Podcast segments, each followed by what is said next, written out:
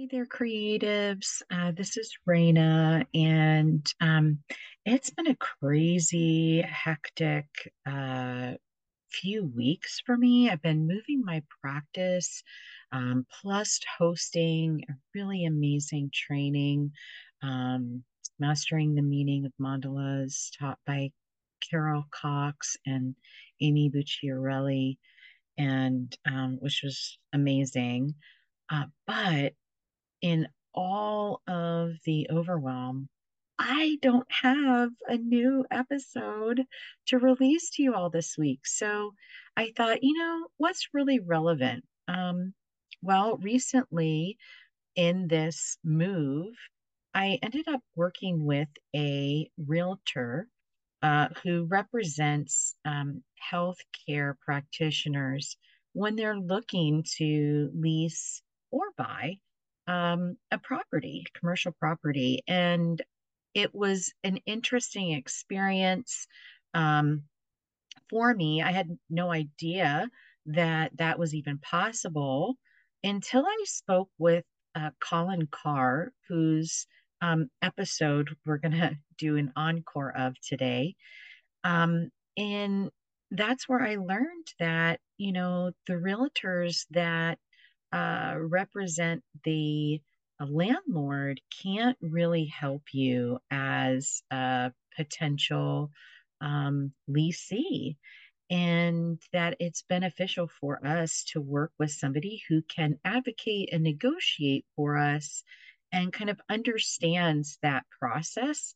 And um, it was it was a good experience. Honestly one of the best parts i think for me was the fact that i didn't have to do all of the searching. Um, he found the different properties and really screened for the criteria that i was looking for. Um, so that was helpful. And in the end i ended up staying in the same office park uh, where i have been for the past six years um, but moved into a, a slightly larger space.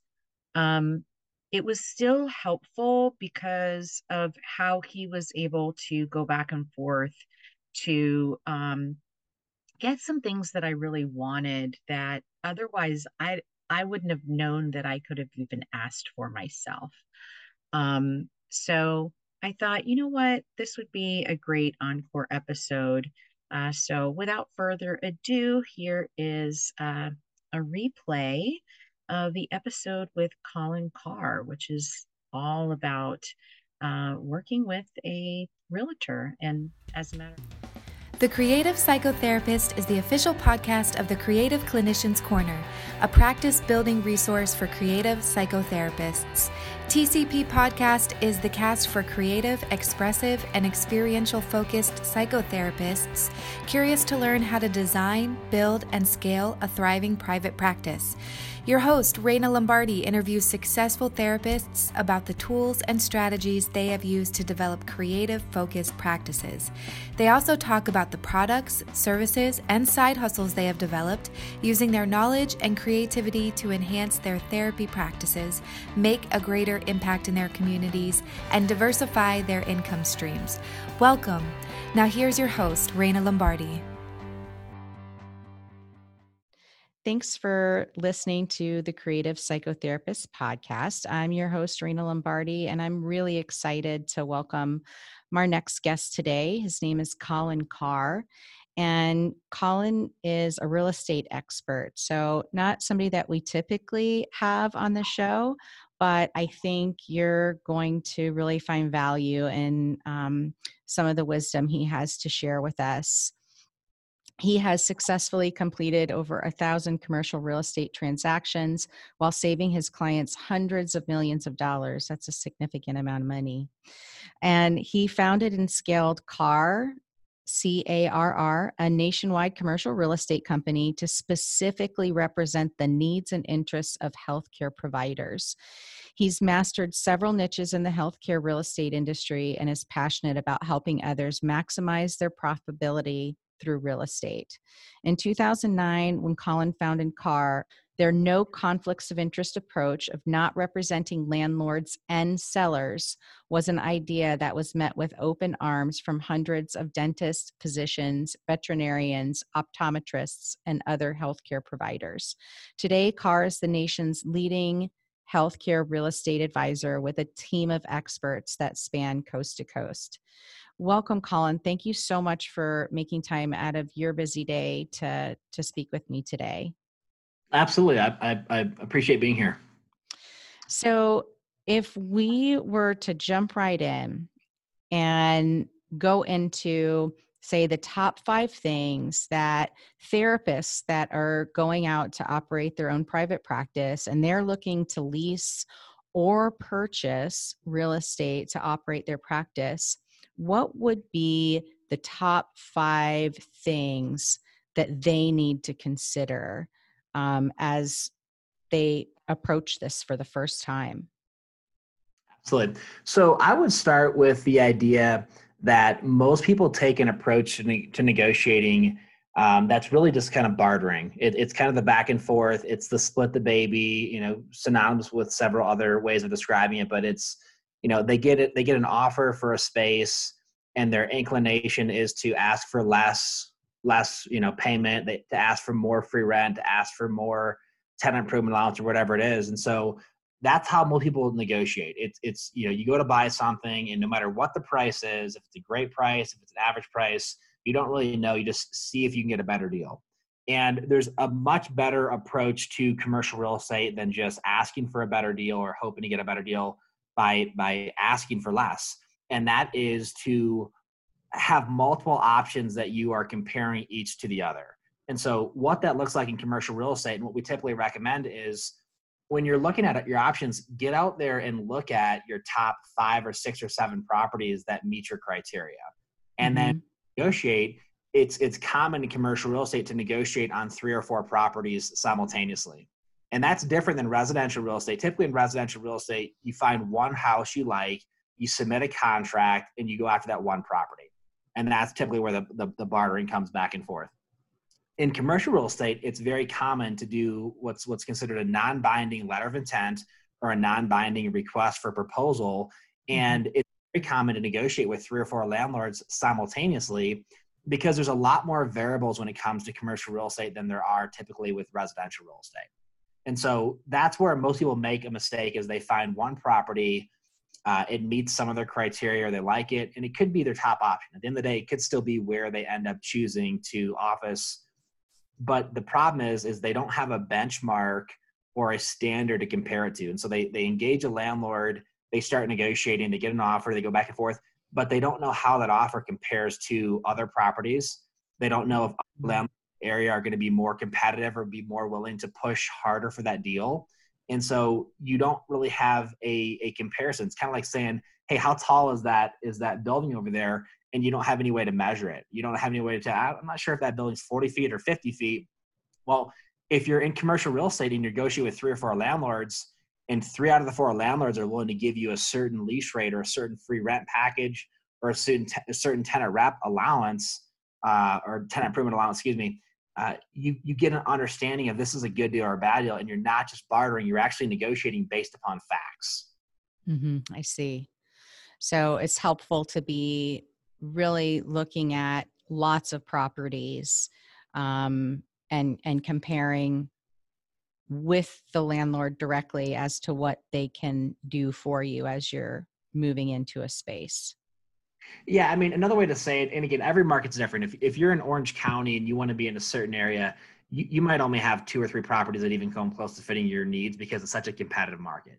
If mm-hmm. you're in Tulsa, Oklahoma, you might be able to find 10 buildings that fit your your criteria so it just depends on the market you're in but i think that the summary of that last point would be you need to make sure that you have more than one option that you're looking at and you need to negotiate with more than one property otherwise you don't have you don't have a benchmark to measure it against mm-hmm.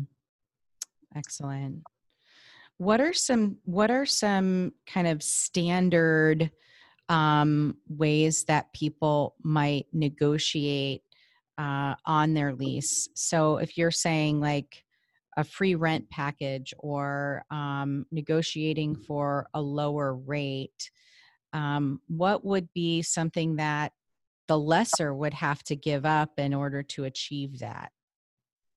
So that depends on uh, how competitive the market. It depends on how desirable the building, and a lot of times it depends on what type of space.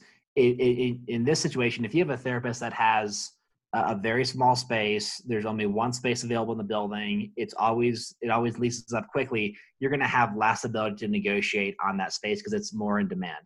If you are in a metro area that has, you know, maybe one of the buildings you're looking at has you know 15 20 30 units in it and there's multiple vacancies and maybe it's more of a specialized space or you'd like to make it more of a specialized space and you're willing to commit to a longer term lease maybe a five or seven or ten year lease you're going to have the ability to negotiate more concessions. And so mm-hmm. typically you know most office leases are usually around five years. They they go seven years they go 10 years they go 15 they also go you know one year terms three year terms but on average they're around five year terms uh, it depends right. on how specialized the, the need is or the use is. Um, but the reality is, most landlords are willing to contribute in the form of, of a couple months of free rent to attract a new tenant. Uh, they know that, that tenants have, have moving costs typically, or even if it's a startup, they have startup costs. So most landlords are willing to look at some free rent. They're willing to look at concessions like, you know, getting the space cleaned up, whether that's new flooring, new paint, you know, updated ceiling tiles, updated lighting, um, updated uh, you know window treatments stuff like that. And so it depends on what's the quality of the space how much money's been put into it um, you know the different types of landlords also affected if you have more of like a like an independent you know people would call like a, a, a mom and pop type landlord that that aren't very savvy they might have less desire to put money into a space but if you get an institutional uh, property or institutional owned property where it's a savvy landlord that owns lots of properties they're used to attracting new tenants by giving them mm-hmm. a nice space that's cleaned up by giving them you know better lease rates by giving them free rent and they try to attract people to get good deals yeah I, I think that is definitely um, a learning curve if you've never rented commercial property before. I know when I first started, I was like, oh, I was surprised by the length of the terms, right? That that the most of the places I was looking at wouldn't rent for a year long term. Um, they were requiring three or more years, and um, but they were willing to make some improvements and give some free rent and things like that, or kind of tack it on to the lease. So, for example, um, I got a few months free, but that was in addition to my three year contract. So I still had the three years plus three months or something like that. Yeah, absolutely. And I mean, really, if you can get free rent, whether it's free rent, deferred rent, abated rent, those are all synonymous. They have a little bit different meaning, but they're for the most part mean the same thing. Um, you know, if, the bottom line is if you can avoid paying rent for the first two, three, four months of a lease term, eh, or if that helps offset your moving costs and getting, you know, phone switched over and internet hooked up and and your furniture moved i mean that's great so anytime you can defer those payments from a cash flow standpoint it's going to help you out and whether they tack it on at the end and it's three years three months if you're not paying for three four months you're not paying for three four months. So it's it's highly desirable. Mm-hmm. yeah absolutely. I totally agree because there are a lot of upfront costs. And even when you're moving from office to office there's a lot of costs in that as well. So anywhere you can save is great. So the first thing is um, negotiate with multiple landlords. Um, for buildings that have the potential needs that you're looking for. What would be the second thing or the second top thing that somebody would need to um, know about to help them in their like lease renewal or obtaining a new lease? Yeah, let, us take the topic of lease renewals, and it goes back to a similar concept as the first point, but we'll we'll bring out a couple differences. Most people uh, that are in a lease renewal just assume, "Hey, I'm gonna I'm gonna stay there. I'm not gonna move." And most landlords assume the person's not to move either. Once someone's in a commercial space, they just assume that even if they want to move or it's not the most ideal space, they just assume they're to stay there. And so what that does is that creates a, a posture for the landlord to where uh, they believe they have the upper hand in the negotiation of the transaction. So, um, what what you see a lot of times is people will they won't give themselves enough time with a lease renewal. You know, the landlord will wait to the last minute, and then all of a sudden the tenant feels like they don't have enough time to move, and so the landlord feels like they might have them trapped and they can charge them more. Um, mm-hmm. Um, the landlord feels a lot of times that if the tenant's not willing to move or doesn't want to move, that they can charge them a higher lease rate because of that, and they can also give them no or less concessions. And so, uh, when you look at commercial real estate, lease renewals are actually the number one transaction in all of real estate. For every new office, for every every new person that occupies a new space, there's there's uh, exponentially more lease renewals that happen. Why? Because it's easier to stay put than it is to move. So mm-hmm. I think the second tip I tell people when it comes to you know what should you watch out for is you've got to treat your lease renewal uh, as if you are willing to move and you want to move and you have multiple options to move. And if you do that, you create an atmosphere to where the landlord has to compete for your business at that point. For instance, if the landlord thought that you are not going to stay and you're going to move out unless they give you a competitive lease rate, they're going to give you a competitive lease rate because they know they're going to have to give the next tenant a competitive lease rate. Mm-hmm. If out of the space and the landlord knows for a fact they're going to have to, you know, redo the flooring, repaint the space, make some upgrades to it, then why wouldn't you, as the existing tenant, get those same concessions if you're going to stay in the space? If they treat a new tenant better and give them more, why wouldn't you get that if you've been faithful in the space and you've been a great tenant for the last three, five, or 10 years? Florida Art Therapy Services is a proud sponsor of the TCP podcast.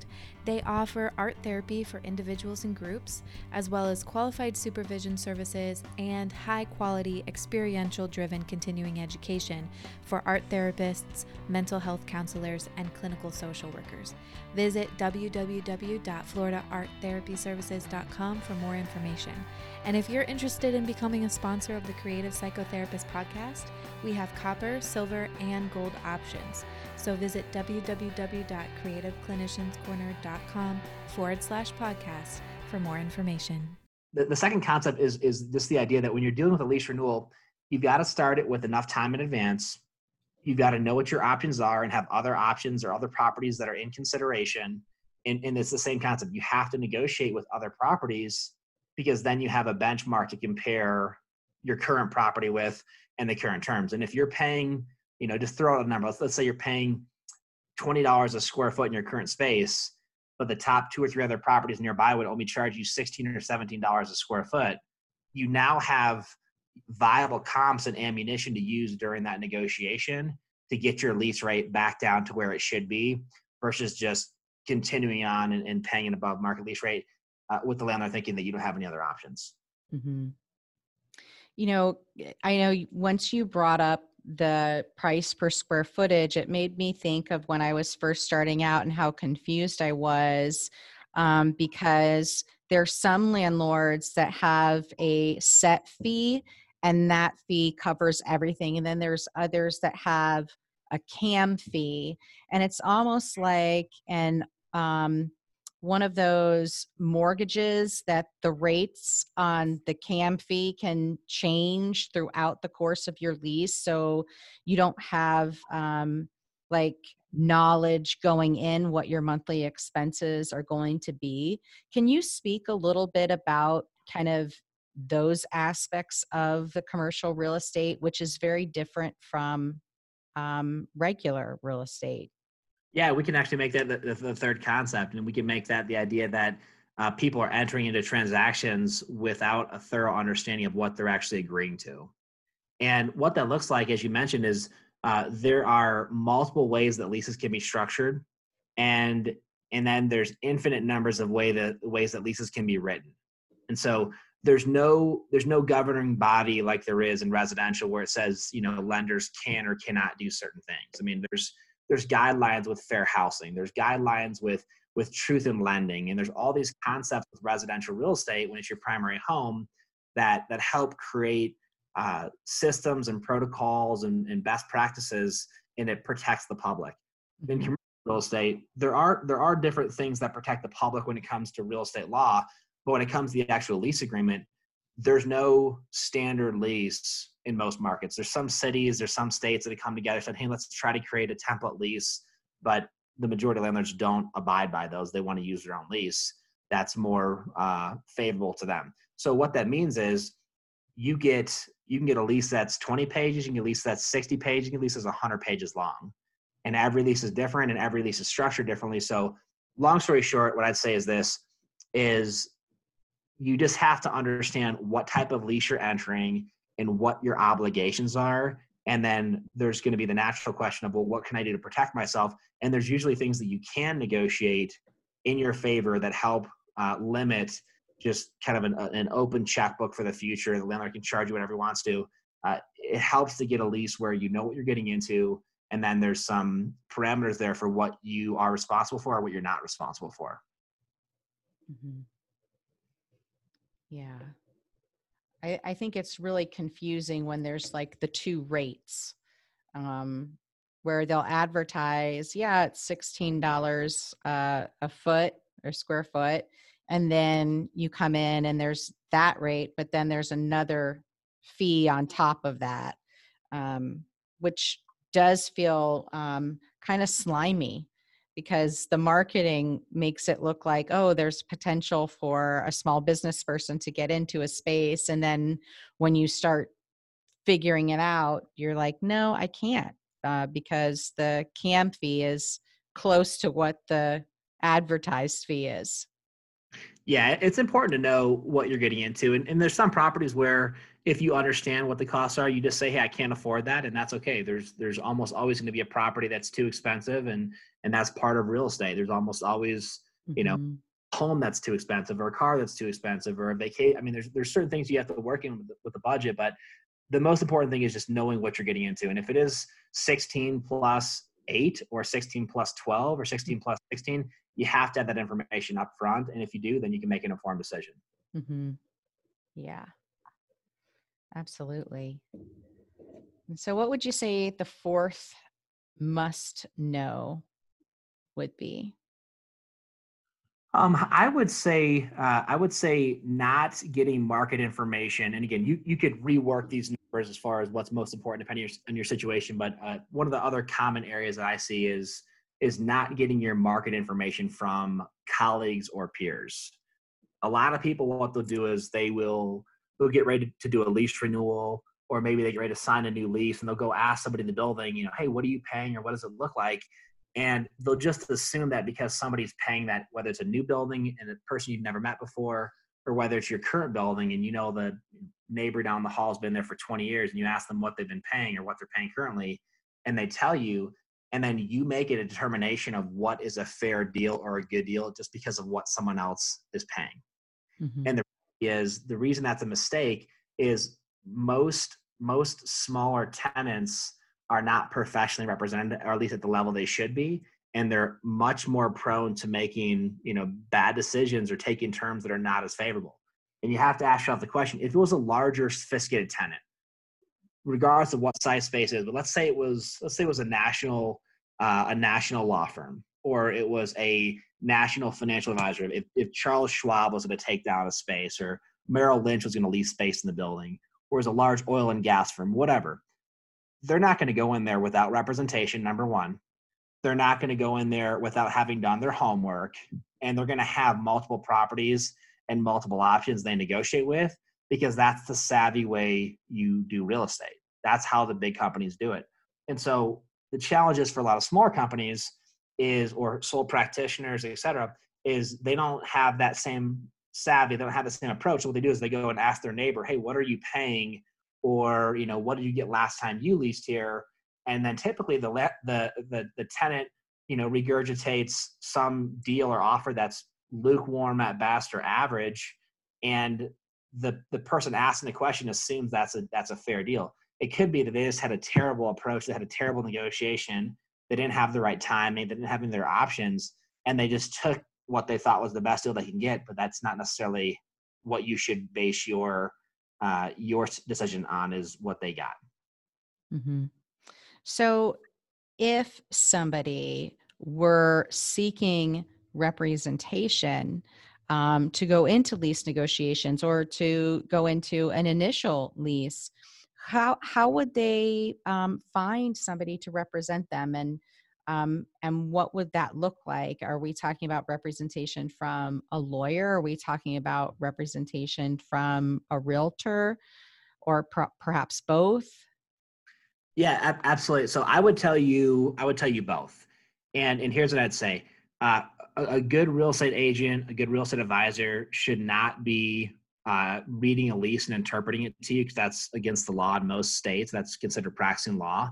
And, and on the other side of the table, a good real estate attorney should not be tr- be trying to figure out what a market tenant improvement allowance is or how much free rent you should be giving because that's not what they do. You know, attorneys sit behind desks and and just crank on their computer and phones all day long. They're not in the market. They're not they're not perusing the databases. They're not seeing properties. They're not negotiating with landlords. And so it's really not either or. It's exactly what you said. It's both. You want to have somebody that can help you on the real estate side, understand your options, uh, evaluate the different properties, and then actually negotiate the most favorable terms possible. And then once you agree to terms, then you need the attorney to step in and actually make sure that what was negotiated ends up in the lease and that you're not overly exposed with that lease agreement, that you actually have some protections in there for yourself as well, and that you know what you're getting into. When going back to the original question of uh, how do you find them, uh, there's a couple a couple ways that typically you would you would find uh, a good real estate agent that would be able to refer to you a handful of different attorneys that specialize in commercial real estate and can help you navigate that contract. When you're looking at attorneys, it's important not to use an attorney that doesn't have savvy when it comes to commercial real estate. For instance, you know, there's lots of different types of attorneys. Like yeah you know it's hey my you know my brother-in-law does family law in iowa but this is a commercial real estate transaction in san diego. It's a, it's are they are they able to read the document? Are they intelligent? There's no question but are they really qualified to help you there? The answer is probably not. And so if you're dealing with a commercial real estate lease you want to have a commercial real estate attorney that specializes in real estate that helps you with it. For a couple reasons. One they're going to get through it faster which means you're going to pay less for it. Two they're not going to ask for stuff that's wasting people's time. So that's going to cost you less as well. And then three, they actually know what to ask for, which protects you, which is the ultimate goal. So mm-hmm. a lot of times the real estate person will be able to will be able to uh, recommend a couple attorneys that you could talk to, and you could pick the one that you feel the most comfortable with. Well, uh, I want to I want to stop you there and talk to you about that because what I encountered was when both times I've been um, out looking on the market for my business, the realtors that I ended up working with worked for the landlords. Um, they would, you know, show me properties that, uh, you know, their company managed. And so it was awkward because it was like almost as if their alliance was to the landlord and not necessarily to me as the lesser. Does that make sense? Absolutely. And that's the most common theme in real estate. The, the question is who is the real estate agent actually working for? And I'm, I'm glad you brought that up because that's the foundation. Like that's got to be the first question. If, if you show up to a property and you're talking to the listing agent, they have a they have a legal obligation. They have a fiduciary to the landlord to get them the best possible terms and they owe their loyalty and obedience. Those are actually real estate terms. Wow. They owe their loyalty and obedience and they have a fiduciary to the landlord to help them maximize their profitability. And it's no different than an attorney. An attorney has a fiduciary to their client to help protect their client. So there's nothing wrong with that.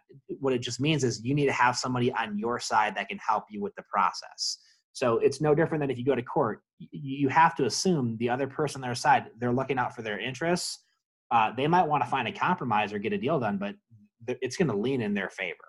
It's no different in real estate. If you're dealing with real estate, each person wants the best deal. And, and again, don't think, I mean, there's landlords that are obviously not that great of people. There's listing brokers that aren't that great either. But the reality is, is that if you were to put yourself in their shoes, you'd want the highest lease rate you'd want to be as profitable as possible. If you had a rental property, you'd want it to be at the highest rental rate you could get with the best tenant you could achieve, and you'd want the least downtime.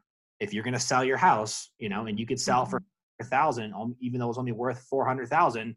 If your agent said, "Hey, I I can find someone to pay five hundred, you would say, great, sell it for 500. Um, it's the same thing with commercial real estate is, is the landlord wants the best terms for themselves. They hire representation for themselves. And a lot of times those listing agents, they'll be cordial, they'll be nice and they'll try to get you information, but they're trying to facilitate a transaction which is to the benefit of their client. So what you need to do is you need to make sure that if you're if, if you're able to get your own representation that you can do that. And if you're not able to that you at least go into it eyes wide open knowing this person doesn't represent me. And you've got to keep them at an arm's length. You can ask them questions they can facilitate information but you've got to keep them at arm's length and say i can't trust this person too much because at the end of the day they actually can't legally give me any advice that helps me in most states. Most states say if you have an exclusive agency agreement with a listing or with a landlord or seller you can't give advice to the tenant or buyer that helps them because then you're you're in a dual representation or or, or uh, you know you're working for two different people with opposing views and that's again that's challenging. Most states say that's illegal um, some states let you do it but even if they do there's some parameters and hoops you have to jump through so um, wow. So the takeaway is if possible seek an independent real estate professional to um, help you with negotiating, not necessarily negotiating, but um, understanding the market value of where you're looking at and those kinds of things, where they're going to have more expertise in that, and the uh, the realtor representing the landlord may not um, be as fruitful in their disclosure about those things to you. Is, am, am I understanding correctly? Yeah, and I, w- I would say I'd clarify. I'd say if you can find someone to represent your interests exclusively, that that's really the first question: is is can you represent me exclusively, or do you represent any of the landlords or sellers in the area that I'm looking? If they represent other landlords or sellers in the area that you're looking, they can't represent you without a conflict of interest, and so you've got to find someone else at that point. If okay. the not have a conflict of interest, then the next question is: Are they willing to represent you exclusively? It's to your benefit to have it happen. Um, and then uh, it is both to find the property and it is to negotiate. It's not either or, it's both. A lot of times we'll make the mistake, they'll say, Well, I already know the property I want, but that's not really the heavy lifting. The heavy lifting comes with getting the best terms possible. Realistically, and not to you know, diminish this too too small, but I mean anybody can drive by a property and call on the phone number and say, I like the building. That's not that's not the hard process. The hard process becomes how do I make sure that I get terms that I'm not overpaying, that I'm getting the right amount of free rent, the right amount of tenant improvement allowance. And again, the reason that's important is because that adds up over a three, five, seven, 10 year term to be thousands, tens of thousands, hundreds of thousands, depending on the size of the space and depending on how good or bad a deal you get.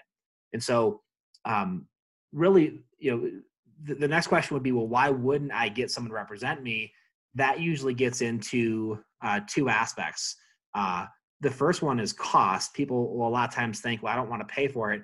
In commercial real estate, the tenants don't pay commissions. All right. It's just like residential real estate. If, if you're selling a house, you hire an agent as the seller and you agree to pay a commission that's usually built for both the listing agent, your agent, and then the buyer's agent. All right. It's very rare in residential to have the buyer pay their agent. It doesn't happen hardly ever. Uh, so it, commercial real estate is really the same thing landlords hire agents or they have property managers some will do it themselves but they're planning on paying a commission to the tenant's agent in almost every transaction okay. now if if a tenant shows up without an agent landlords love to say well if you don't have an agent i'll give you a better deal. Nine times out of ten they're lying and they're just saying that because they think they're going to have a better chance of manipulating the tenant and they're going to charge a higher rate without them knowing. So um, I, I joke about that. That's you know people always want to talk about a discount and and I I joke about you know people say well it's 25 cents each or if you want to buy in bulk I can get you three for a dollar. stop and do the math on them because just people here if you don't have an agent I'll give you a better deal that's usually not true. It usually means you're about to get taken advantage of. Right. They're they're happy about that. Yeah, they would never tell that to Starbucks or Chipotle or Charles Schwab or Sherwin Williams or some other retailer, they would never tell them that. They would say, "Hey, you know, we know you know the market. Let's let's start." So the first the first reason people wouldn't have an agent is because uh, is because they think they have to pay for it. You don't. If you're a tenant, you should never be paying your real estate agent, period. They should always do the work for you. And then they get paid by the landlord or the seller as part of the process. That's a standard transaction. Um, the second reason they wouldn't uh, they wouldn't have an agent is if they couldn't find a good agent or if the deal just wouldn't be attractive to an agent. And let me give an example. Mm. Someone were to say, "Hey, listen, you know, I need a space that is literally a, you know, 10 by 10 room and I want to do a month to month or a six month term or a one year term. It's challenging for a commercial agent to do that deal because there's just not enough meat on the bone. That's like someone saying to you, Hey, can I talk to you for five minutes? Right. and I'll, I'll, pay, I'll pay you for five minutes. It's like in one sense, like it's good. Yeah, that's five minutes, but um, you know, five minutes, I guess, is technically better than zero, but it's it's actually kind of disruptive because you can't really get what you need to get. You can't really do what you want to do, and um, it's just not quite there. So if somebody has a standard size space, and that's different in every market, if a standard lease, which would be usually a minimum of three years, a lot of times five years, you should be able to hopefully find a good agent to help help represent you. If you have a smaller requirement, shorter term, and and you can't find a good person don't take it personal you know don't get offended. Just say all right i just have to do this a little bit differently and i'm going to have to you know do some of the lifting myself. But you can still go in there again eyes wide open and and and uh, try to avoid some of the most common pitfalls. And what would be the common pitfalls? The common pitfalls would be you know overpaying not getting the right free rent package um, getting a lease that's that's completely uh, you know leaving you exposed uh, you know not having proper proper options to renew your lease uh, just concept like that. Stuff that a, that a, that a qualified experienced tenant representative or tenant advisor would help you make sure that you capitalize on. Okay. Well, I'm really glad that you shared about the cost aspect of using a realtor during the process of obtaining a lease because like you said i think that a lot of people do believe that they would be responsible for paying them for that service and and don't understand that that would be part of the um, the renter's responsibility or the lessor's responsibility. Exactly and, and a lot of times people will say all right well if i don't pay for it i'm still going to pay for it because it would be part of my lease rate and that's a fair question to ask or fair statement to make but in commercial real estate, again, most properties, not every property, there's going to be some exceptions, but most properties, especially in most major areas, most major metro areas, the landlords have a, a commission set aside for two people. They have it set aside for their agent, their property manager, and then the, the tenant or the buyer's agent. If the landlord chooses to do it themselves, um, they might choose to save half of that fee, but they still are planning on paying an agent in the vast majority of scenarios. And a lot of tenants will think, well, if I don't have a broker or an agent, I'll just save that money. But you're not the person determining what the commission is. It's it's not like a for sale by owner where if you own the house, you can choose not to hire an agent and save that portion of the fee. You're not in the position of determining the fee if you're a tenant or buyer. The landlord that fee. And so it, again, it, it makes sense to think if I don't have an agent, I'd save money, but it's it's a it's a wrong premise because the landlord is expecting to pay commission to the vast majority of tenants they lease to. And the savvier uh, or more experienced or, or larger the tenants are that are in the, the center, the building, the area, um, the more accustomed landlords are to paying those commissions.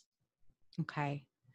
And so if somebody, you know, if a therapist was going to go out and find a realtor to represent them what are some things that they need to be aware of? Like who should they be looking for? What are some questions they should ask the realtor um, just to kind of gain a sense of whether or not they're the best fit for them? Absolutely. So um, the, the first question they should ask them is is if they have any listings in the area that you are going to be looking because that goes back to that conflict of interest we mentioned a few minutes ago. Mm-hmm. If if you call someone and they're they're a really quality real estate advisor and they're really good at what they do, but they've got you know they represent two out of the five properties that you want to look at, then right off the bat you've got a problem because they're not going to be able to help you on those two properties without a conflict. Well, if if they can't help you on two out of the five properties, you know, again, all of a sudden, are they really the best fit? The answer is no. Uh, so, first question is, you know, do you have any properties that you list in this area? If the answer is no, then the next question would be great. Do you do you regularly work with tenants um, doing tenant representation? That's the next question. And and they can quantify that. They can say yes. They say I, I do. I, I, do a lot of tenant representation work um, because what we're trying to get to here is you find an agent that doesn't have any listings in this area, but they don't do any tenant work. They're they're strictly a landlord agent, and so you want to mm. Has the specialization to work on the tenant side because it is a different part of the transaction. There's there's a difference between offense and defense, and you know each transaction has a little bit of both. But you know again you can you can see this again if if you are getting audited. Um, by the IRS. There's a difference if you're on the auditing side, on the IRS side, or if you're the person being audited. If you're going to court, there's a difference between you know be, being on the prosecution side or, the defense side. There's the same thing on real estate. There's a difference on being on the landlord side or the tenant side, and there's different nuances and there's different uh, intricacies that that people are aware of depending on which side they're more familiar with. So that being said, uh, you want to find somebody that doesn't have a conflict of interest. Number one Number two, that specializes in representing tenants. And then the question or criteria would be, you know, would you represent me if this is my if this is my my criteria, my requirement? Uh, Excellent. You know, what what is that square footage? What is that size? And here's what I can tell you: it's different in every market. It also depends on how busy the person or the agent you're talking to is. And it, you know, typically anything above a thousand square feet will get most people's attention. 800 square feet, still kind of in that area. If it gets into a larger group practice, it's it's you know three, four, five thousand. There's no question with that as far as the square footage. But it just really depends on you know it depends on the, the whole package. Who who is the tenant? What is their requirement? What area do they want to be located in? What are the terms? And and really that's not much different than a healthcare provider looks at their their book of business. If if if you are so busy that you can't you can't get people in to see you for a very very long time that that affords you the right to charge more for your services it, mm-hmm. it, it affords you the right to be more selective as far as who you see you know how you how you operate your practice it's really the same thing for real estate is there's some agents that have time to chase any deal and they're happy to because they're building their book of business and there's other agents that are that are really busy and they can barely you know finish the day without having 10 phone calls and 50 emails un, unresponded to. So it just depends on who you're talking to. No, that makes sense. And I think those are those are excellent questions um, to ask. So I know we've mostly been spending time talking about the leasing portion of things, but when would you say it's advantageous for a healthcare provider uh, to consider purchasing a commercial property instead of leasing? Yeah, that's a great question. Really, what it comes down to is, uh, you know, what is the what's the effective cost of owning versus leasing? That's that's usually one of the primary places that we start. And what I mean by that is is what does it cost up front if you were to compare a, a chance to lease versus a chance to own? What's the check you're cutting per month? Um, another area that we get more uh, more detailed is what type of tax benefits are you going to get leasing versus owning, and then ultimately, uh, one of the reasons people own and one of the primary reasons that that ownership is attractive is you get the principal pay down. You know, you're, you're paying down the mortgage every month. Your principal pay down uh, is part of you building equity, your net worth going up. And so that's very attractive to a lot of people. So we talk about this. What's the effective cost of owning versus leasing? What's the month by month check you cut? What's it look like after tax deductions? What's it look like after principal pay down? And, and those are the economic places that we spend the most time. You know, a, a quick way to say this would be, you know, if you have a chance to lease a space and it's going to cost you $3,000 a month, but if you wanted to own that space, it's going to cost you ten thousand a month. I mean, you can determine real quickly: are you want to put an extra seven thousand dollars towards that? You know, even if a couple thousand per month, that's principal. Even if you pick up some more tax deductions, you still have to say, hey, just you know, month by month up front. No, I'm not going to cut that that big of a check. Um, if you're talking about leasing, a space for three thousand dollars, and there's a chance to buy you know a smaller building or an office condo, and, and your total payment would be three thousand dollars. All of a sudden, that's you know that's very clear. Hey, let's let's go to the next level and let's look at this thing further. Um, so economics play a huge role in it. Um, another thing that plays a big role in it is what's your current needs now versus future needs. If you could buy a space or a building and it fits you now, but you know for a fact in five years it's not going to fit you, that's probably not the best decision to purchase commercial real estate because commercial real estate is a lot harder to get in and out of than residential real estate. Residential real estate, everyone needs a home. Everyone needs a roof, needs a bathroom, a kitchen. It's not the same thing with commercial. So uh, anyone that drives by a house technically is is in the market at some point in time for a house, or they know someone's in the market for a house.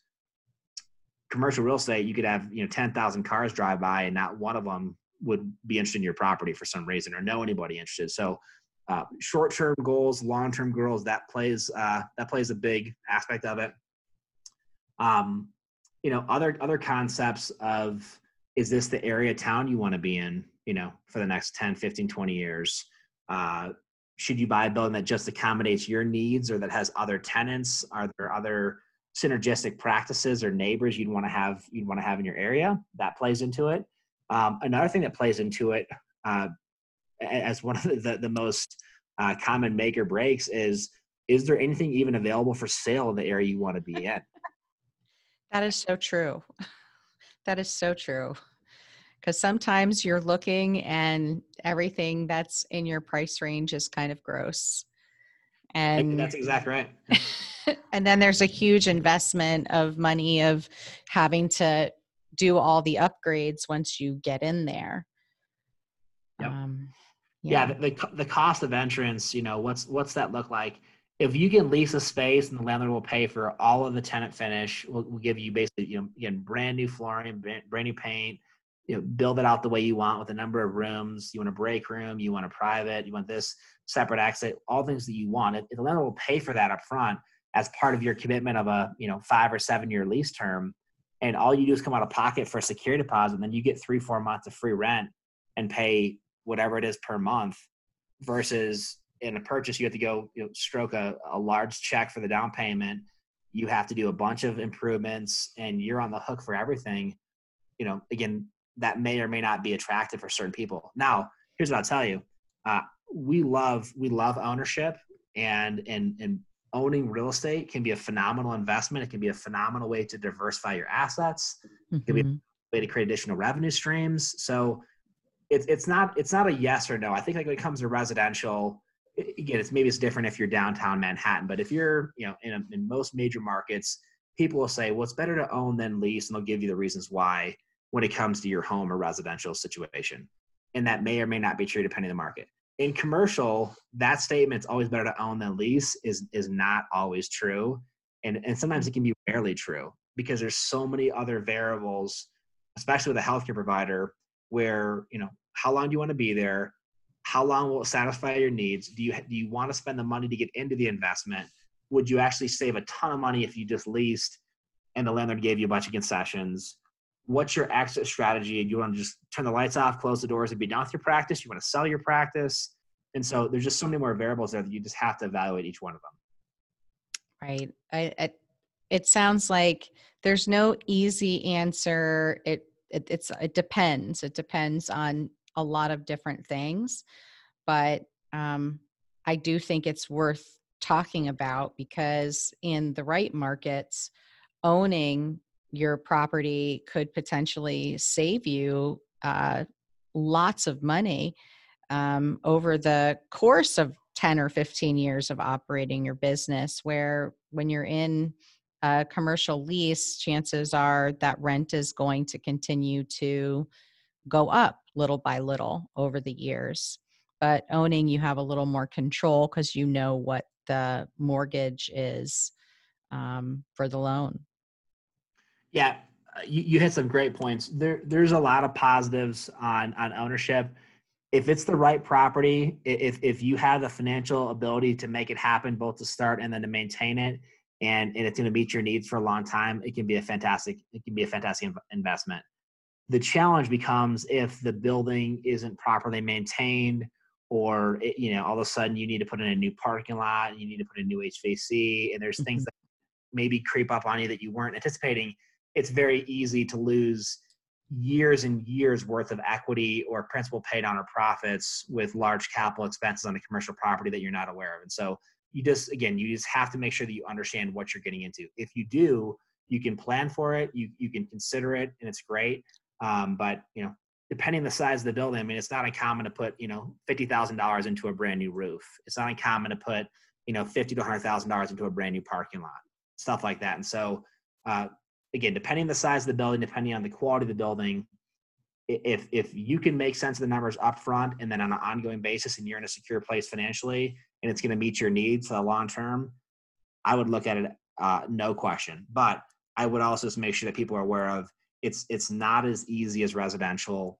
The loans are more challenging. The upkeep's a lot more expensive in most scenarios and getting out of it is a lot more challenging as well too. So you just have to make sure that you understand the process.